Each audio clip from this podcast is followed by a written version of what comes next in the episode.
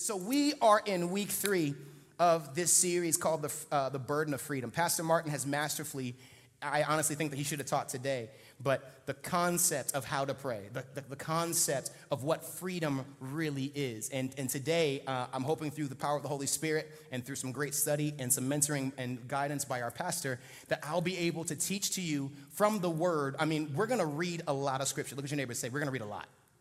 Look at your other neighbor and say, We're going to read a lot. And it's so interesting. Like sometimes when you go to like conferences, um, there's, there's a pastor by the name of Tim Ross, and uh, I, I, was watching him the last couple of weeks, and he mentioned something that I think is so interesting. Like we go, whenever you go to the grocery store, do you ever feel that the person bagging your groceries is taking too much time? No, you're like, if you break them eggs, we, we're gonna have to fight and tussle, right? Like when you go to eat food, and if you're getting like a real steak, like some, look at your neighbor say, a real steak like we're in Nebraska, like a real steak, a steak that doesn't have any gray in it, it still has some pink and some red, like when you cut it, it still moves, right? It might take 30 to 40 minutes, but do you ever rush the person that's cooking the food? Why not? Because the end product won't be as good. So today, we're not gonna rush the Word of God.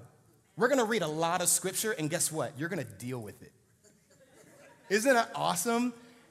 We're going to read the word because it says that out of this book comes like it's, it's living water. So this last week, um, I went and bought my first Bible. So I have like 10, 15, 20 of them. My parents, my parents would give me a Bible, and at the end of the year, they would check to see how much I was reading it by how much it highlighted. But my mom would check and be like, these highlights don't even match. Like, they don't even make any sense. Like, you're just like highlighting the last three sentences. So I got my own Bible, and by the time I'm done with my ministry, I hope this thing, when I open it, it's just like highlit and just like purple and pinks and blues. Um, but the reason why I have this today is because I think that we can become so desensitized to the media because you can't switch to another app while this is open. I, like ESPN doesn't go da da da, it doesn't do that with this right? You, you, know what I'm saying? Like, like I, I, can't play Candy Crush when this is open because the Word of God is God and God is the Word. Like, it's this oxymoron that when you open up the Word, Pastor Martin teaches us a thing that you can literally ask the text to teach you what it wants you to see. That's the reason why some people can read a, a, one passage of scripture for their entire life and get totally different messages every time that they see it. So the point of the kingdom isn't just to ask God for what you want, but to ask God for what you want. Okay, I don't know, I don't know, I don't know who's here. Because sometimes you don't have to pray, you can just crack the book open. Because prayer is kind of like asking my mom for how to do this, that, and the other, or asking her how to cook certain things, but she's already written down all the recipes and I never go to read what she wrote. If I never go back to read what she wrote, what I'm telling her is that the work that she put in here is unimportant. So, the reason why the children of God have to not necessarily have a physical Bible, but the reason why you have to know this thing is because what you do Monday through Saturday is more important than what you're doing right now. When you feel depressed, do you know where it is in here? When you feel frustrated, do you know where it is in here? Young man, when you are feeling the sexual temptation, I mean, prayer is great and people around is great, but do you know how to get before God yourself? Open up the word and say, God, what's going on on the inside of me is not right. I need some regulation. So I'm gonna go to the manual. That is the word of God. One of the biggest problems is that every single person, every single one of us can Google or YouTube search a sermon, but we can't find it for ourselves. You can recite John 3:16 with 100 people around you, but if you have to cite it by yourself and find it, we struggle and we stutter. But the crazy thing about our God is that when he wrote this book, there are no commas where there should be periods. There are no periods where there should be commas. Everything that God wanted says yes and amen. Can you say yes and amen? So we're going to read out of this book today, and uh, I, I think that the same way when I was holding the mic like this, I think that holding the Bible like this is going to be a totally different sermon. You all ready? So we're going to start off in John 11, 17 through 37. Now, today I'm going to talk about a topic, and, I, and can you give me 45 minutes, please, I, I, and a countdown? That, that would be beautiful. We're going to talk about the difference between freedom and deliverance. Look at your neighbor, say, they're not the same. Look at your other neighbor and say, they're not the same. Like, being delivered from something and being set free from it are not, they're not the same. How many of you know in your life that you've been delivered from some things that you're still carrying around the bondage to? Yes. I'll, I'll raise my hand, even myself. Like, God delivered me. But how many of you guys know that deliverance takes, no, that you don't have any part to play in deliverance? When you gave your heart to Christ, what the word says is that if you confess with your and believe in your, that Jesus was raised from the dead, then you are saved. Once you did that, God washed you, He redeemed you, He made you a totally new person, and He rewashed your soul. Look at your neighbor, say, Your soul gets saved, but your flesh never does. Your soul, the innermost part of you, the spiritual part of you, is perfect. It's righteous once you give yourself to God. But then afterwards, you can be alive on the inside and walking dead on the outside. So, my title this morning is Dead Man Walking. Dead Man Walking. Let's go from John 11 and 1. Are we ready? Here we go. A man named Lazarus was sick. He lived in Bethany with his sisters. Say Mary and Martha. They're going to be important once we get to the end of this story. This is the Mary who later poured the expensive perfume on the Lord's feet and wiped them with her hair. Everybody goes nuts over this verse, but I'm going to show you in the scripture why what she did was the least important thing in this story. Her brother Lazarus was sick, so the two sisters sent a message to who? Jesus telling him, Lord, your dear friend is very sick. Verse 4 But when Jesus heard about it, he said, What? Lazarus' sickness will not end in what? Death. No, it happened for the glory of God so, some things in our lives that die and rot and stink can actually glorify God. It's ooky spooky season, and like we love to like think that death is cool when it comes to Halloween, but when God wants to kill something, we think that it's murder. And then when I get the word, I can like look. I wish I had some glasses. No, it happened for the glory of God, that the Son of God will receive glory from this. So, although Jesus loved Martha, Mary, and Lazarus, he stayed where he was for the next how long? Two days. But how can we say that God is never late and he's never early if he waited for two days? Because Jesus understood something. You live in time and you think that the, how quickly I move shows you how much I love you. But God says if I move at all, if I don't do anything, I love you in spite of it. That's why when we go to funerals and when, we, when we lose people, people say, like, oh, my faith failed. Your faith didn't fail. Oh, I didn't believe enough. I didn't pray enough. And now my granny is, is dead and gone. No, no, no, no, no, no. You don't use your faith to move God. You use your faith to join God in the work that He wants to do. Oh, this is going to be so good because my toes are curling underneath my, in, in my shoes. So listen to this. Lazarus' sickness will not end in death. It happened for the glory of God, that the Son of God will receive glory from this. So, although Jesus loved Mary, he waited for two days. Finally, he said to his disciples, He says, What? Let's go back to Judea. Now, listen to what the disciples say. Underline verse number eight. But his disciples objected. Jesus said, Let's go. I'm the most powerful being. You see me do all these different miracles. I'm telling you what to do, and they do what? Hold up. Listen to what they say. Rabbi, they said, Only a few days ago, the people in Judea were trying to stone you. Are you going there again? Jesus replies, There are 12 hours of daylight every day. During the day, people can walk safely. They can see because they have the light on, uh, on, this, on this world. But at night, there is danger of stumbling because they have no light. Then he said, Our friend Lazarus has fallen asleep, and now, but now I will go and wake him up. Underline sleep and waking up. Verse number 12 The disciples said, Lord, if he is sleeping, he will soon be better. They thought Jesus meant Lazarus was simply sleeping, but Jesus meant that Lazarus had died. Write this down. God does not see a difference in between being asleep and being dead. So if you are idle, twiddling your thumbs, and you're not physically underneath the ground, it's as if your soul is asleep and God sees you as deceased. So if God gave you an idea, if God gave you a book, if God gave you the woman's face in, in, your, in your head, young man, and you, she may not exist, but He gave you the woman that you're supposed to marry, and you haven't taken any steps towards it, God basically says that you might as well be dead because you haven't done what I've told you to do. Look at your neighbor, say, being dead and being asleep are the same thing. So he told them plainly, Lazarus is dead, and for your sakes, I'm glad I wasn't there the man died and you glad you weren't there? Why? Because now you will really believe. Come, let's go see him. Then, verse 16, listen to this. Thomas, nicknamed the twin, said to his fellow disciples, Let's go too and do what? And die with Jesus. Sometimes you got some people that will go into battle with you knowing that they're to die, but it's just about being by your side. Like, we're to die. Yeah, and? Like, no, no, no. Like, you're not to be able to make it back home to your wife, your children, and your husband and your, and your kids. And I'm with you. Because one of the most important things about freedom is that sometimes you got to take some people in with you that don't care if their freedom is taken in the process. Here we go. Point number one. Somebody say, point number one. Freedom requires you to wake up.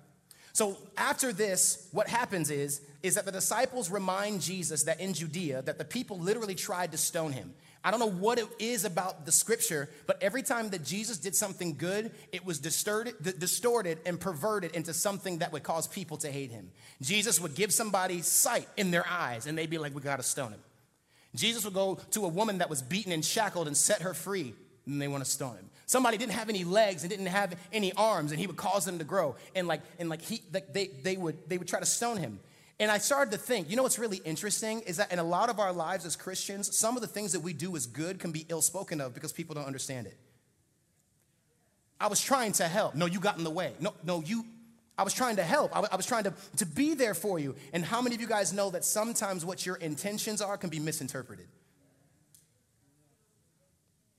Freedom requires for you to wake up. So Jesus says that Lazarus is sleeping. The disciples say, Oh, bet, that's no big deal. We'll go wake him up. But Jesus says that being sleep and being dead are the same thing. One of the most frustrating things in any type of zombie movie is when the person that's looking for the zombie starts to walk rather than run. Isn't that frustrating? Like they're chasing them and like they're like, oh my God. And they're looking behind them, like, bro, you better look, lock in, and like take off. Like, what are you doing? And the most frustrating thing is that the slower that they move, it seems like the zombies like they don't change their gait, but they always catch them. You ever been in a dream? How do you run when you're in your dreams? Super slow. It Doesn't matter. You might be running fast, but for me, I'll be booking and the dude be right behind me. And you feel that those hairs on the back of your neck, like you know, you know the thing. What Jesus wants us to understand is that you cannot be free and be sleep at the same time. So, what does sleep look like? Have you ever missed an assignment? Have you ever missed a meeting? Have you ever missed an appointment? How did that make you feel? You wish that you could, like on a computer, go control Z, which means to go backwards. But how many of you guys know that time moves linearly? What Jesus is saying is that sometimes what you think is, is what sometimes what you think should be alive and should be flourishing, I've already prepared the funeral for it. So we as Christians can spend our entire life trying to raise from the dead what God has put to sleep. And then we're walking around asking God, like, why aren't you blessing me? Why aren't you growing my business? Well, God's like, 10 years ago, I killed it. And you gave it a life serum and brought it back to life. Well, I can't believe I'm in this relationship. God's like, I, ki- I killed it. He left you on red for two days. I just thought he wasn't getting back to me. No, no, no. God killed that thing. He was like, it's over with. Red on this day number 10, it's day number 12. But how many times do we go back and resurrect something that God wanted to die? And then once it comes back, I don't know if you guys have seen those movies, whenever they bring something back from the dead, like it's not the same person. It's there alive, but now it's a dead thing that is walking. So then we start to walk around in our lives as Christians, walking around asking why people are running away from us or why opportunities aren't coming to us. And it's because we have been free on the inside, but we're carrying around something that smells bad.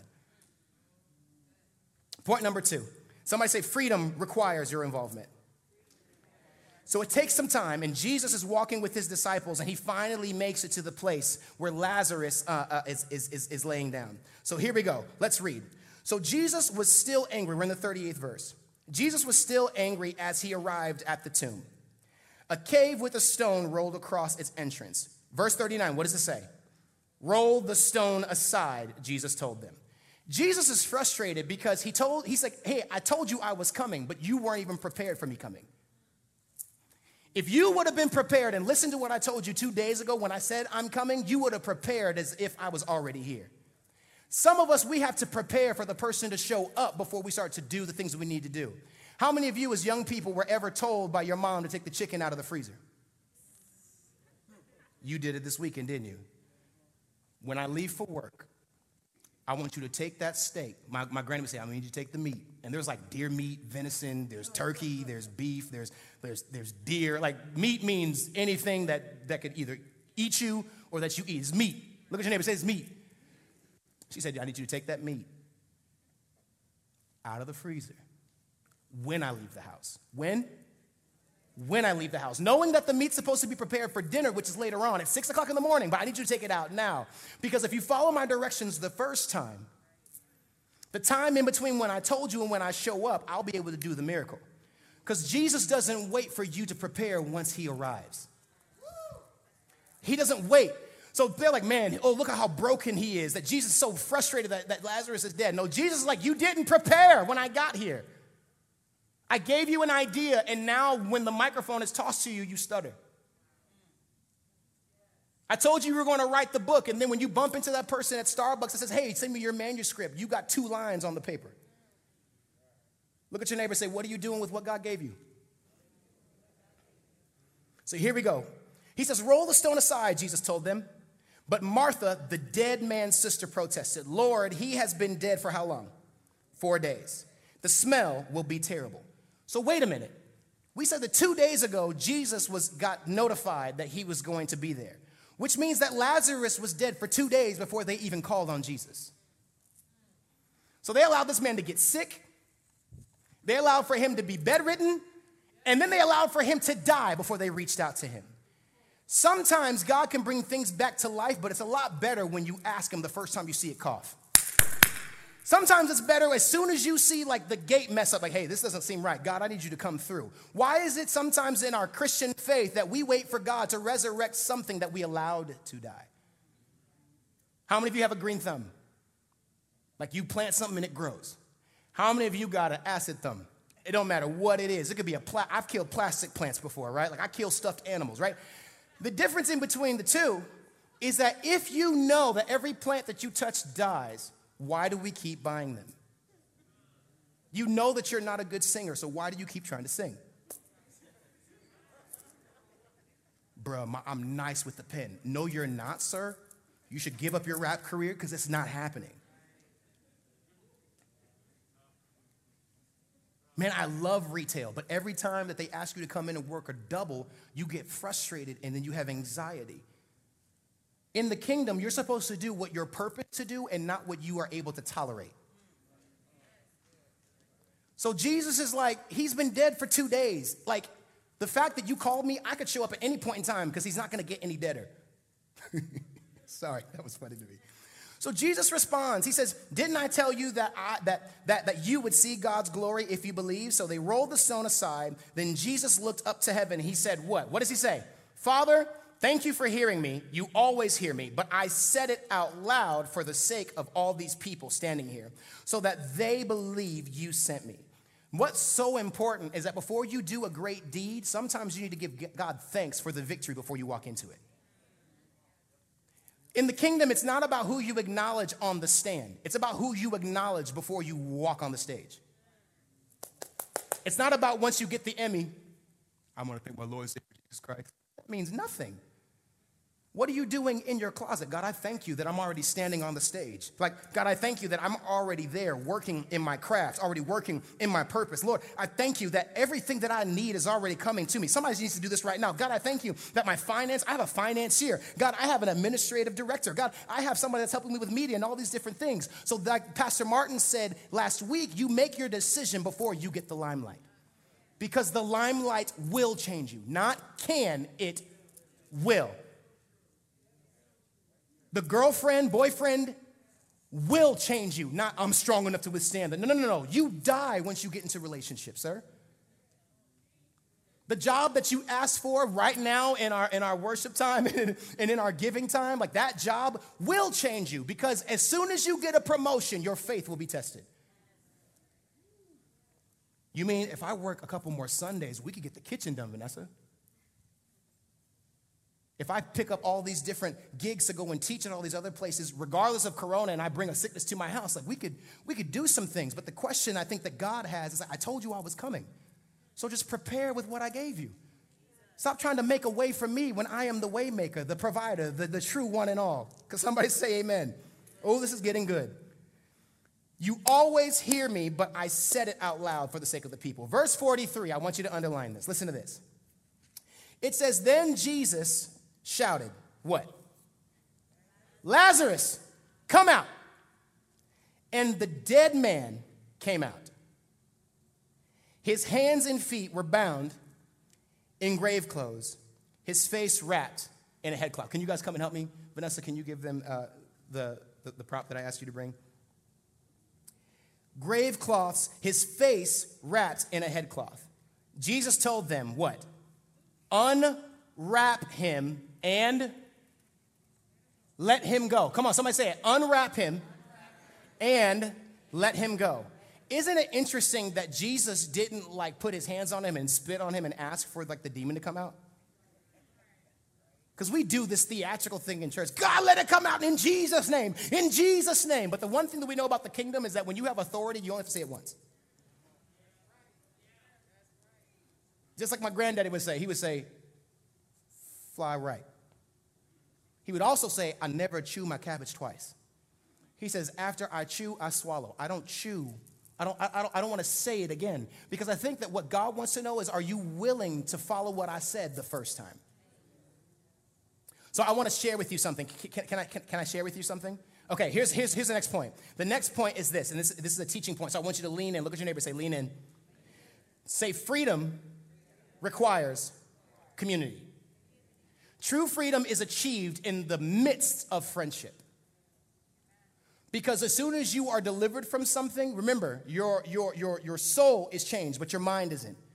So you can be set, you can be let go from prison or let out of slavery, but still be in, in a nine inch by nine inch cell in your head or prison in your head. That's why you have to link arms with other people that are free so that when you start to go backwards and revert into that old thinking, some other people can grab you and pull you out of that space. This is why it is so important that if you are dealing with bondage in your life as a human being, you need to find some other people that are free in places where you're bound. Two hurt girlfriends that got cheated on cannot help one another. Girl, he hurt my feelings. Girl, me too. Where y'all gonna go? No way.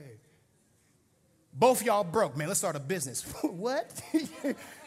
what? Man, we're gonna get the bread, we're gonna make the product, we're gonna put it, and you know somebody that, that works in the in the in the barbershop, right? Yeah, we're gonna push it in the barbershop. My auntie has a nail salon, and uh, Fred works at Phil's down, down in North. Oh man, we're gonna push this, we're gonna get paid. How? Product doesn't sell product, strategy does. That's how people are able to sell things that you have never touched in your life. You've never touched or seen an app before, but you've used one on your phone.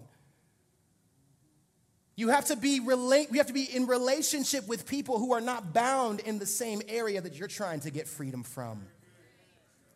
So if you have just come to this church and you have just found Christ, you need to join a small group. If you're a young lady, you need to find a, an older woman that's got some years on her, that's been married and has a couple kids and some grandkids. If you're a young man, you need to find an older gentleman with sons and daughters and a wife so that they can help you mature your faith because two babies taking care of themselves is terrible idea. You cannot give your heart to Christ and be delivered from your sin and then not, you're not free from it. You've been delivered. Because deliverance takes it takes no effort to be delivered but freedom it, it, it, takes a little bit of your involvement. So let me show you something. So in the jewish and the hebrew faith what happens is is that when somebody gets sick somebody say get sick like they begin to wrap them. And sometimes what we call terminal illness now the people if the person was sick they realized that touching something that's unholy i mean touching somebody that is sick or that is dead would mean that I'm unclean. Remember, we talked about that. And remember, God is what?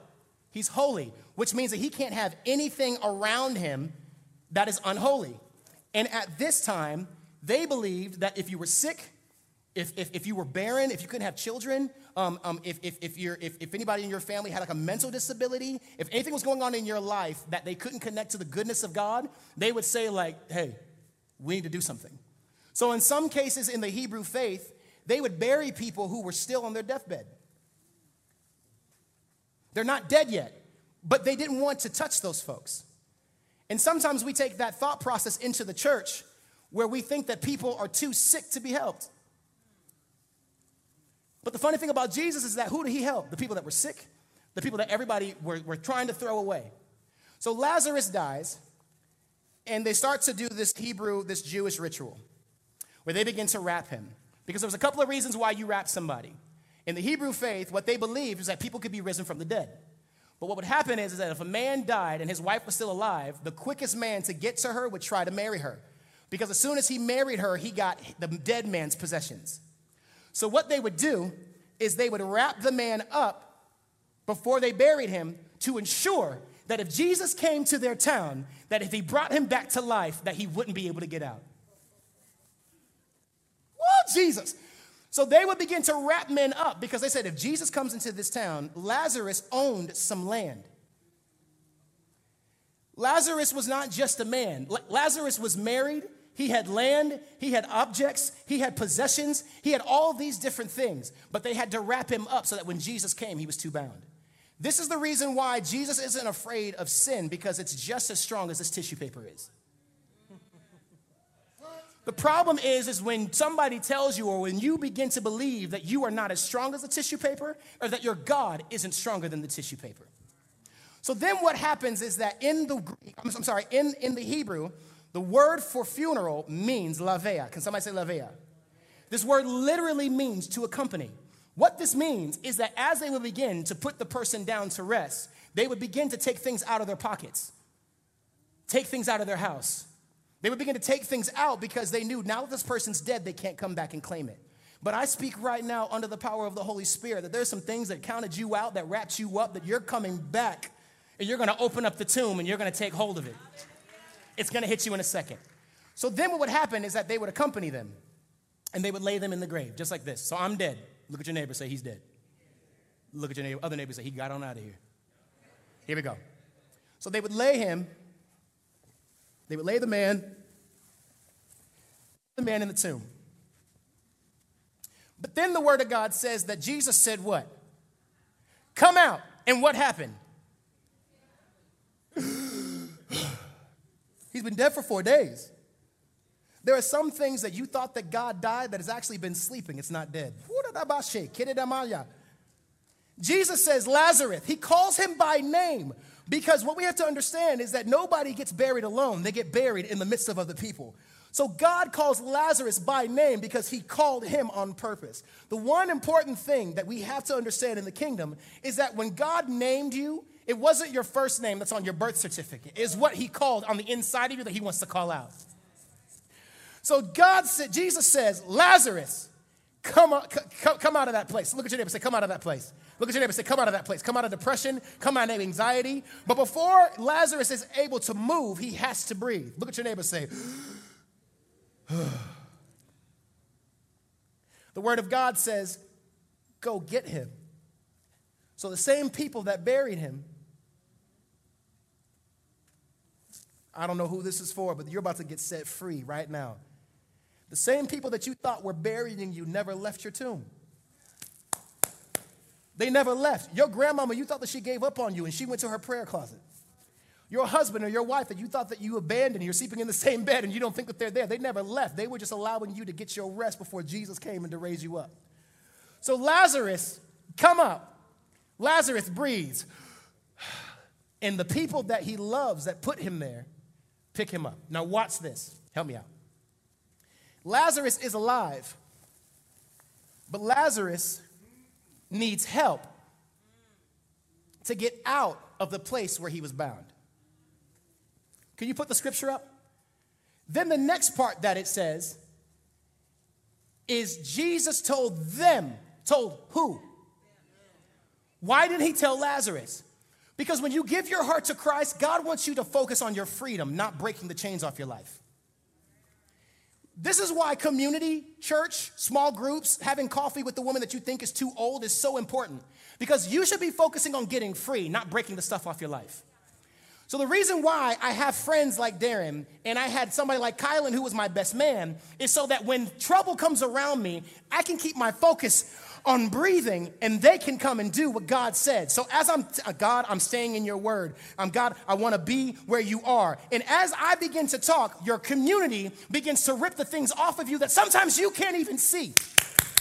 And now, God, I need something. God, I need your help. God, I need people around me that are helping me out. God, I need you to give me some clarity. God, I need you to give me some strategy. God, you know what? I'm, I'm frustrated. What's going on? God, I don't understand what's going on in my life. God, why am I in bondage? And then by the time that you open up your, open up your eyes, you see what was binding you on the ground and the people that love you all around. This is why, this is why when you give your heart to Christ, this is what happens. You have been delivered. But some of us, we take what happened to us.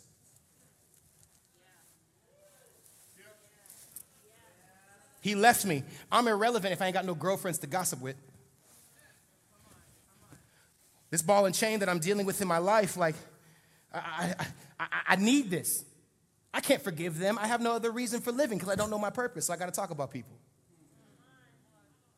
The only person that wastes their time talking about somebody else that doesn't even care about them doesn't know who they are or what they're here to do.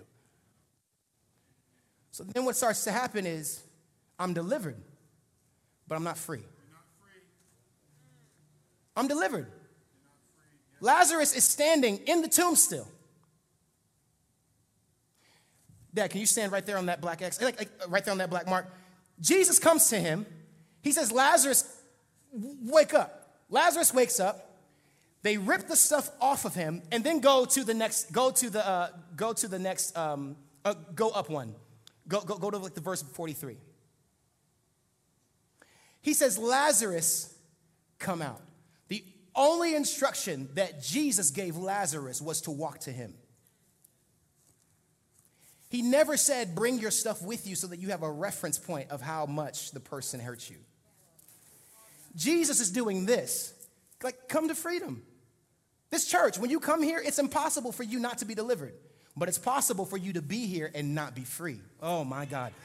It is possible for you to, it is impossible for you to give your heart to Christ and to stay undelivered. Because when you get delivered, it's Jesus putting his hand on you. I'm, I'm, I'm bound. But Jesus puts his hand on you, and that's it. I'm delivered in my soul. But so many of us have been delivered. Man, I'm, I, I just love the Lord. But I still smell like fornication. I still smell like defeat. I, I still smell like manipulation. Isn't it interesting that the, that the thing that Jesus told Lazarus to do was to move forward while he called his friends to clean up his mess? When you have good community and good relationship, they're not worried about cleaning up your mess because they're already free. And you can't become you can't become a slave to something once you've already been freed. So then this is what happens. Oh my God, thank you, Father. This is what happens. You become delivered, you take off, and your friends start to say, you know what, we're gonna take this and we're gonna put this in a box. We're gonna throw this box in the ocean and we're gonna put a lock on that box. Then we're gonna go to the deepest part of the ocean. And then once we get there, you know what we're gonna do? We're gonna lock that box, we're gonna throw it in the ocean, and we're gonna throw it as far as the eye can see so that you never have to come back to this. But the problem is this if you begin to start handling and if you begin to start putting your hands on stuff that used to bind you, it knows that the hands that are trying to rip it off were the same hands that allowed it to live there. So the question is if you are in Christ Jesus and you've given your life to Christ and you have no friends, you will always be bound. It's just me and Jesus. Jesus was frustrated. Jesus told his disciples 15 different times, I will not be with you always. I'm not going to be here. The whole time that Jesus is walking with his disciples, he's preparing them for when he leaves, which means this. Look at your neighbor, say, when anxiety comes. Say, when depression comes. Say, when loneliness comes. Listen, COVID is not a joke. It's not a sickness. It is a spirit that came from hell, and I believe in the power of the Holy Spirit that it's gonna go back to where it came from. But the problem is this suicide rates are in the 70th percentile in Omaha just based off of how cold it is outside. Now you're telling me that we can't see each other now you're telling me that we can't meet up for Starbucks? Now you're telling me that I can't even have my people over for Thanksgiving? If you don't have any favorite contacts in your phone right now, you need to get busy because as soon as you get into that place of loneliness and depression and anxiety, sometimes you can't find God for yourself in the Word. But if you have somebody that's free from something that you're bound in, they'll be able to say, No, no, keep on coming, baby. Come on, keep on coming. Well, what about the stuff that's on me? Forget what's on you. Like, keep on coming. You're free, remember? Drop it. You're free. You're free. Because this is the crazy thing about Lazarus. Inside of the tomb, Lazarus' soul, somebody's about to receive their freedom right now in this moment. He is free on the inside of the tomb. He's delivered. in the tomb. Everything that was around him is off of him. He's breathing, but he's delivered in the tomb. The only place that you are able to find freedom is in the presence of the king. We do not pray to the Father that's in heaven. We pray to the Father that's in heaven. Everywhere I go, heaven walks with me. So it's so interesting. I'm teaching this thing. I know I am. They ain't gonna say nothing, but somebody's receiving their freedom. So I just assume if they're being quiet, the Holy Spirit's beginning to break the chains. That's what I'll assume.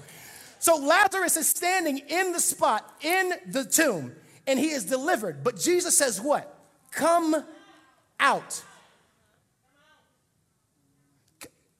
Come out. You can't beat pornography at 12 o'clock in the morning in your own room with your own Wi Fi password.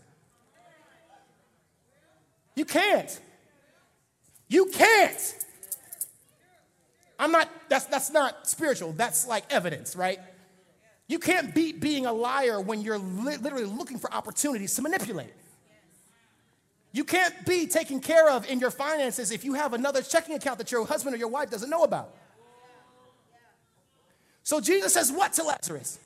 Come out. Somebody needs to say that right now spiritually. Say, Come out. Lazarus, understand something. I'm delivered on the inside of here. I've been dead for a minute, but he was never comfortable with his surroundings in the tomb.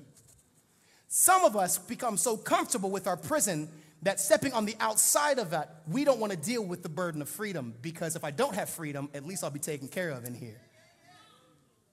So Jesus says, What? Come out. And Lazarus, who was a dead man, is now alive fully redeemed, fully delivered, and set free. I honestly believe that when you came to this church, when you met somebody, the person, I don't know how you came to know Christ, that there are a lot of us that are delivered, but today we're to get some freedom. Here we go. I got 13 minutes. I'm going to wrap this thing up. Here we go. Levea means to accompany. So let's go to Numbers 19 11. It says, It's possible to be holy and to be it's, it's impossible to be holy and to be in contact with dead or sick persons unless you are free. The cool thing about corona is that if you've got it now you can't get it again. For now. Like that's what the theory is. Somebody say theory. Right? Theory. Like there's like this immunity thing that they're talking about. It's a theory. But in christ jesus you want to know that once you've been broken free of something you can't catch it again if you're truly free so now, what used to make you sick, you can walk into that place and pr- command freedom among sick people. Well, aren't you afraid that you're going to like start drinking again? No, I'm free. aren't you afraid that you're going to have suicidal tendencies again? No, I'm, I'm, I'm free. Aren't you afraid of the weed smoke being in your clothes? Like, no, I remember what it smelled like, but now I don't even have the taste in my mouth. So, like, the theory is that if God is the antivirus and He took care of the sickness on the inside of me, when I walk into that place with people that you call infected, but I just see that they, they haven't had an opportunity to meet Him, like, it's just another opportunity for me to share with them what Christ did on the inside of me. Because the crazy thing about the, about the, the antivirus, right, or the antidote is that it's nothing, it's not me, it's what's on the inside of me that made me free. God's like the most amazing Robitussin you've ever had in your life. Point number four. Somebody say freedom requires an audience. So after this happens, the, the, the Jews like have already been plotting to kill Jesus, but now they're about to like get like some structure, right? Like it's one thing if somebody like does a drive-by, that's one thing. But if somebody sends an assassin to get you, like that means that they had some they, they were like, we want you gone. Right? Verse 45. It says, Many of the people who were with Mary believed in Jesus when they saw this happen. Underline that.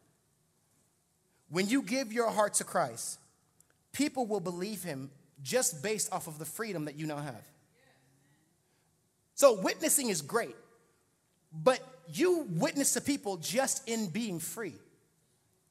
Because look at your neighbor and say, You're not dumb. Look at your neighbor and say, I'm not dumb. Like, you can see somebody when they're really struggling with something. We're spiritual beings. Some people call it vibes and vibrations, but it's the Holy Spirit giving you a third eye to see, like, hey, there's something going on with this person. So that if you can tell if somebody's been bound, you can easily tell if they've been free. You want to know what it sounds like? It sounds like you, there's something, I don't know what it is, but you just seem different. You, you seem happier. Like, like, like, like, what's going on? And that's another opportunity for you to share. So many of the people who were with Mary believed in Jesus when they saw this happen. But some, somebody say some, some went to the Pharisees. Remember, the Pharisees, I taught about this before. The Pharisees are a specific group, subset of Jews, that their job is to prove the word. So if Jesus says something, if the word says something in the word, like they have to prove it. And if they can't prove it, then they're like, it's not, it's not law. They are the keepers of the law.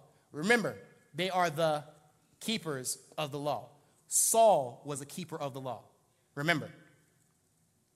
Pharisees, and they told them what Jesus had done. Then the leading priests and Pharisees called the high council together. What are we going to do? Because as soon as you get free and somebody realizes that they no longer have power over you, they got to figure out another way to get this around you again. What are we going to do? They asked each other. This man certainly performs many, many, many miraculous signs. My finger was over it. Thanks, Mom. Verse 48, underline this. If we allow him to go in like this soon, who? Everyone. Some people? Two people. Just Rome. Just China. Just the Native Americans who were on this land a long time ago, right? No, just like the fish to the sea. No, who? Everyone will believe in him. Then the Roman army will come and destroy both our temple and our nation. Caiaphas who was the high, who was the high priest at the time, said this, underline this. You don't know what you're talking about. You don't realize that it's better for you that one man should die for the people than for the whole nation to be destroyed. Caiaphas was right, but he was half right. You know what I mean? It's kind of like when you say we use mouthwash to make our mouth taste like to make our, our breath smell good. Like, yeah, but it's really to take care of that plaque and that tartar in the back of your throat. That's what it's for. Caiaphas was right because he said that it's better for Jesus to die for all of us than for all of us to die. But his reasoning was wrong. If you believe that Jesus died on the cross to save your sins, you're wrong. I, I thought I was at AWC, Darren. If you think the sole purpose of Jesus dying on the cross was for your sin, then you're wrong. Because we recite it every time at Christmas. For God so loved my sin that he gave his only begotten son. For God so loved my addiction that he gave his only, begotten. for God so loved my lust that he gave his own. For God so loved my anxiety and my depression. No, no, no. For God so loved the world that he gave his only son, period. That whosoever believes in him, it's the second part, which means that it's not necessarily not as important, but it's not the purpose of why he was here.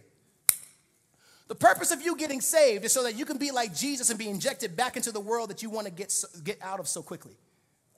The reason why the education system makes you upset is because I believe that God has given you strategy to make it better than what it was. The reason why you can look at a family that is broken and distraught is why you go into counseling and therapy because you know that prayer is great and, and, and talking about the word is awesome, but we need to supplement sometimes with some community. Let me sh- share with you why the word said that. This is why we have teachers. Who in this room can teach themselves quantum, quantum physics? It's the truth, but sometimes you need somebody's eyes to help you begin to navigate the truth. So listen to this. So from that time on, the Jewish leaders began to plot Jesus' death. Verse 54. As a result, Jesus stops his public ministry. Long story short, Jesus stops his public ministry, and we begin, like, we, we misinterpret this verse, Pastor, because people think that Jesus went into hiding because he found out that people wanted to kill him. But before Jesus was sent into the earth, God told him the whole plan you're going to die on a cross for their sins. So any other threat that wasn't dying on a cross, he wasn't afraid of. So Jesus didn't go into hiding, Jesus was following the assignment that God gave him. This is why it is so important as Christians and then for us to become mature, you have to understand the importance of rest. If you are on all the time and you're on all the time for the wrong people, you'll be off for the ones that really need you. If you are on and you're able to perform nine to five at work, but then when you come home, you put your daddy hat on, on, the, on the shelf and you just play Xbox, you're missing your true assignment. You have, to put, you have to put and conserve your energy and preserve your inner strength for the people that matter. Look at your neighbor, say, the people that matter. Here we go. Point number five. Look at your neighbor, say, you can't eat and be dead. Look at your neighbor, say, you can't eat and be dead. Verse 12, 1. Six days before the Passover celebration began, Jesus arrived in Bethany, the home of Lazarus, the man he had raised from the dead. A dinner was prepared in Jesus' honor. Martha served, and Lazarus was what? Among those who ate. In Jewish custom, after somebody dies, you sit Shiva. It's six to seven days that you literally sit in the home and you just think about the person. Then you're supposed to have a meal afterwards.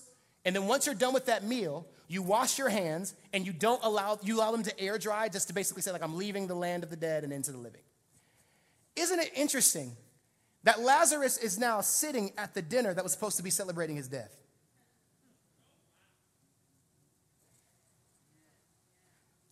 Isn't that crazy? That now Lazarus is sitting at the table that was supposed to have an empty seat because that's how they would show honor to the person.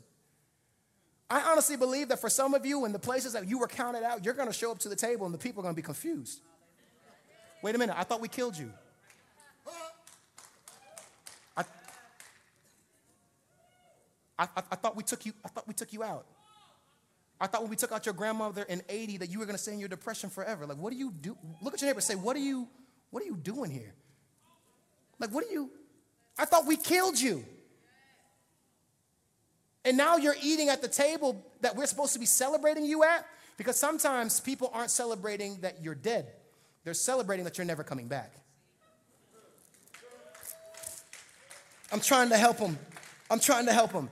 Sometimes people that celebrate the thing that died aren't celebrating, man, that lived such a great life. Sometimes what they're thinking is, now I don't have to plan because I was there when they were doing the strategy. I know where their notebooks are. I was the one that gave them all those ideas. I was just too afraid, but now that they're dead, now I can do it. So Lazarus is sitting at the table, eating with Jesus, and the people around them are confused, and this man's going crazy. I don't know what they were eating, but he, he's, he's eating everything. Because the cool thing about being in the kingdom and being in this thing called the kingdom lifestyle is that you're supposed to live like you're already there. So when you go into the boardroom, when you sit down, you should act like, yeah, I was supposed to be here. Nowhere in these chapters, nowhere in these verses do we ever hear that Lazarus doubted Jesus. There was no discussion between Jesus and Lazarus. It's almost as if Lazarus knew when, I, when he died, like, this can't be it. God told me that I was supposed to be sitting at a table eating dinner with him. So if I die now, that means he has to raise me up. Look at your neighbor say, Remember what God told you. Then Mary, Somebody say, then Mary. This is the part that everybody sings. Everybody loves this song. Cece sung her behind off, but it was lackluster when you read the word. Then Mary took 12 ounces jar of expensive perfume made from essence of nard, and she anointed Jesus' feet with it. Cool. Wiping his feet with her hair. Bet. The house was filled with the fragrance. Awesome. Verse 4. But who? Judas Iscariot, the disciple who would soon betray him, and said, underline verse 5 that perfume was worth a year's wages. It should have been sold and the money given to the poor. Now, it's really funny what John says here. Listen, John says not that he cared for the poor, because remember, John was a disciple. So he's, I don't know why he puts this in here, but he wants to make sure that we know that, like, Judas was a terrible person, which kind of means that every single person that you have in your tribe, you need to make sure that they're all qualified. You can't hear what I said, go find friendship, and then go find the wrong person and then hurt you and be like, that church told me the wrong information. No, no, no. I said, find somebody who isn't broken in the same area that you're broke. What I say? Don't, if you're broke in the same area, don't find them. Both our arms broke, and now we got to help each other. That's, that's silly. Who's going to open the door? Anyway. Not that he cared for the poor, he was a thief, and since he was in charge of the disciples' money, he often stole some for himself. When we start in our finance series, I don't know why it was why did Jesus give the man that was going to steal and kill him the money? There we go. There it is. All right, we're already in 2020. 2021. Jesus replied, "Do what? Leave her alone. She did this in preparation for my burial." Jesus already has foresight that he's about to die. You will always have the poor among you, but you will not always have me.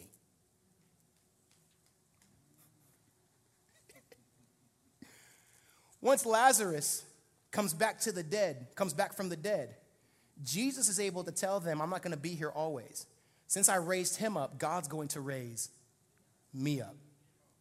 Sometimes when God wants to do the really big thing in your job, He has to bless you first so that people can believe that He exists.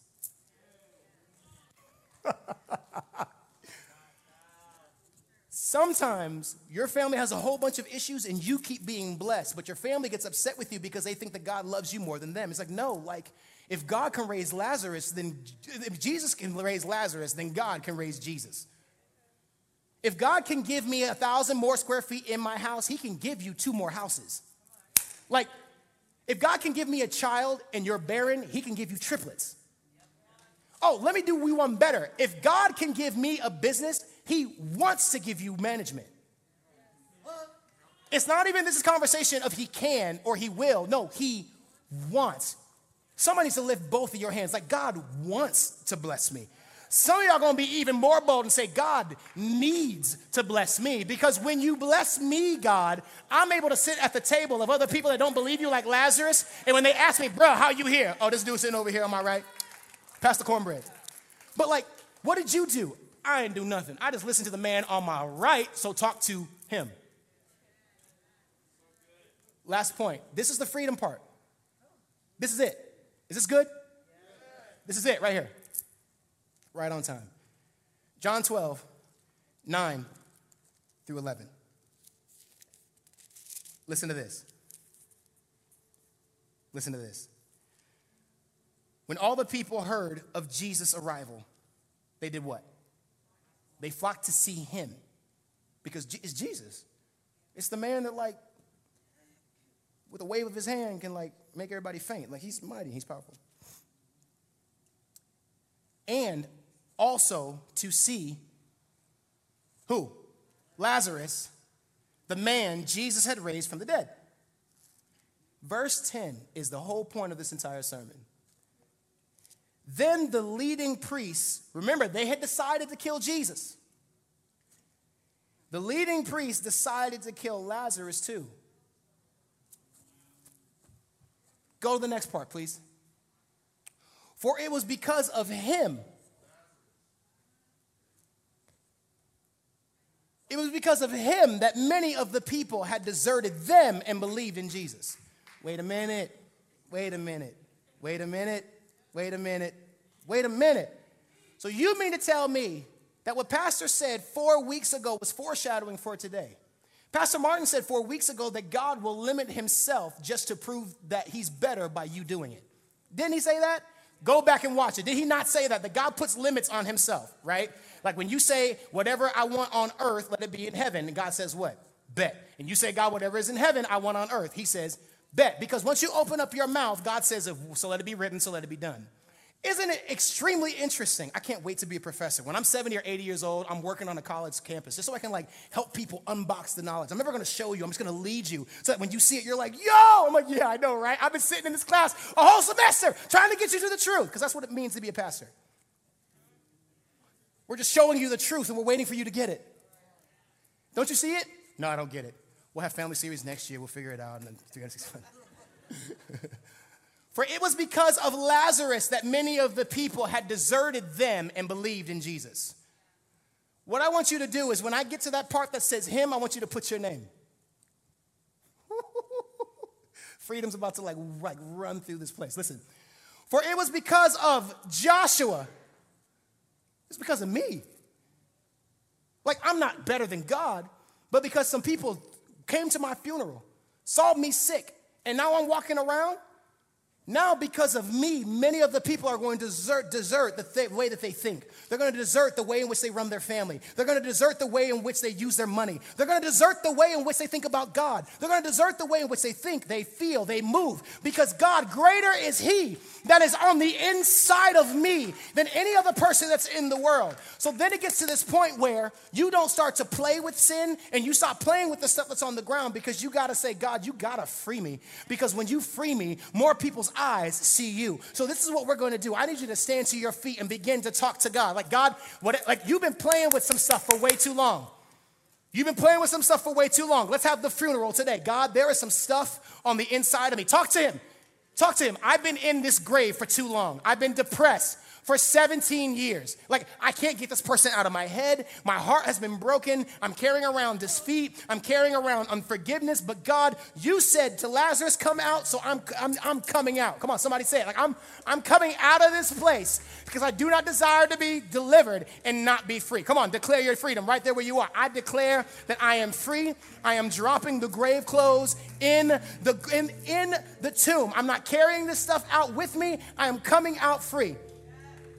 Come on, open up your mouth, AWC. Those of you that are online, come on, do it right now. I am not an addict. I have been delivered. Now I am setting myself free. And because of me walking out of this tomb, somebody else will get their freedom. Each and every one of you right now knows at least two different people that are bound in an area where you're free now. Begin to call them out by name. Come on, open up your mouth. I'm free, so I'm going into my workplace and pulling them out. I'm going to my granny's house and pulling her out. I'm going to the to the grocery store and pulling her out. I'm going to my child that hasn't even been born yet and I'm pulling them out. Come on, pull them out. Pull them out. Say, "Come out. Come out. Come out and be free." Come out and be sustained. Come out and be fruitful. Come out and be sustained in Jesus' name.